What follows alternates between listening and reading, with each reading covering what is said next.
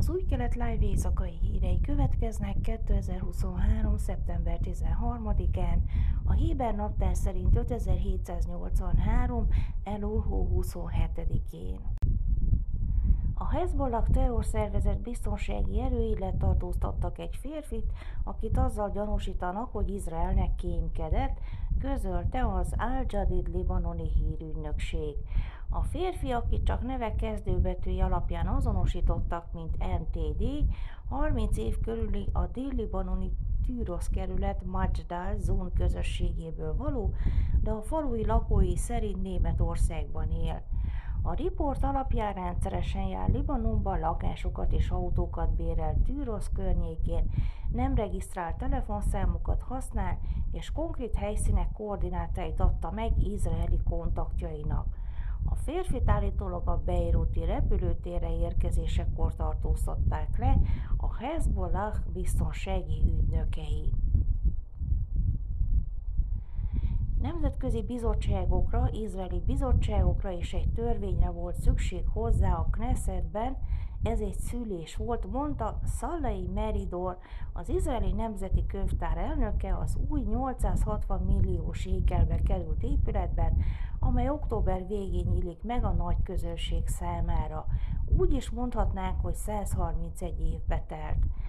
Meridor az izraeli nemzeti könyvtár történelmi gyökereire utalt, amelyek az 1897-es első európai cionista kongresszus idejére vezethetők vissza. Elképzelve egy könyvtárat a még álomtárgyát képező zsidó államnak, a korai cionisták elkezdtek könyveket küldeni Jeruzsálembe. Tudták, hogy a zsidó nemzet a zsidó szülőföld felé tart, és nem akarták könyveiket Európában tartani, mondta Meridor. Az elnök Oren Weinberg főigazgatóval és Sein Nicán rektorral arról beszélt, hogy az új épület hagyományos könyvek és digitális szövegek otthona, sújtadva a könyvtár történetének, mint jelentős gyűjteményekkel rendelkező tudományos kutatóintézetnek.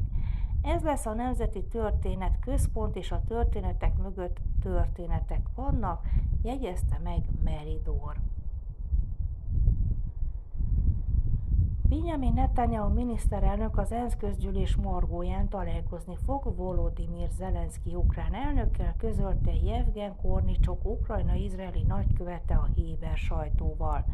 A kievi látogatáshoz képest alacsonyabb horderejű helyszín úgy tűnik szimpatikusabb Netanyahu számára, aki igyekszik elkerülni, hogy feszültséget gerjesszen Izrael és Oroszország kapcsolataiban.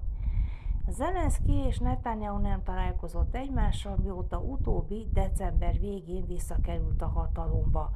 A miniszterelnök visszautasította Zelenszky többszöri kérését, hogy látogasson el Ukrajnába, így ő az egyetlen nyugati vezető, aki még nem tett látogatást az országban. Netanyahu elődei Naftali Bennett és Jair Lapid sem találkoztak Zelenszkijel. A Vájnet híroldal szerint Netanyahu biztonsági aggodalmakra hivatkozva magyarázta vonakodását, de az érv nem győzte meg Kievet, mivel Joe Biden amerikai elnök és a világ más vezetői probléma nélkül látogatást tettek a háború sújtotta országban. A Hárec hírpoltár szerint Netanyahu emberei néhány héttel ezelőtt megkeresték Zelenszky irodáját, hogy az ENSZ közgyűlés apropóján találkozót szervezzenek. De az, hogy a miniszterelnök megragadta Zelenszky ukrajnai meghívásának elfogadását, nyilvánvalóan arra késztette Kievet, hogy a két vezető múlt heti megbeszéléséig nyitva hagyja a kérdést. A Tel Avivi Bloomfield stadionban a fehér orosz csapat ellen a hosszabbításban aratott 1 0 győzelemmel Izrael továbbra is a harmadik helyen áll, közvetlenül Románia mögött, a jövő évi labdarúgó Európa bajnoki selejtező első csoportjában. Izrael kedvesti győzelmével 11 pontot szerzett a selejtezőben, és mindössze egy ponttal maradt el Románia mögött, jóval megelőzve a csoport sereghajtó három másik csapatát. A 2024-es Németországi Európa bajnokságra a selejtező hat csoportjának első két helyezettjei jutnak ki. A kékfehérek október 12-én sorsdöntő meccsen Svájc csapata ellen fognak játszani. Bár Izrael még nem kvalifikálta magát a jövő évi Európa-bajnokságra, a 2024-es Párizsi olimpián már biztos kiutónak számít az ifjúsági 21-es válogatott.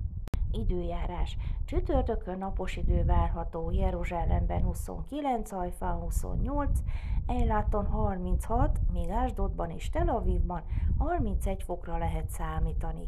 Ezek voltak az új kelet live hírei szerdán.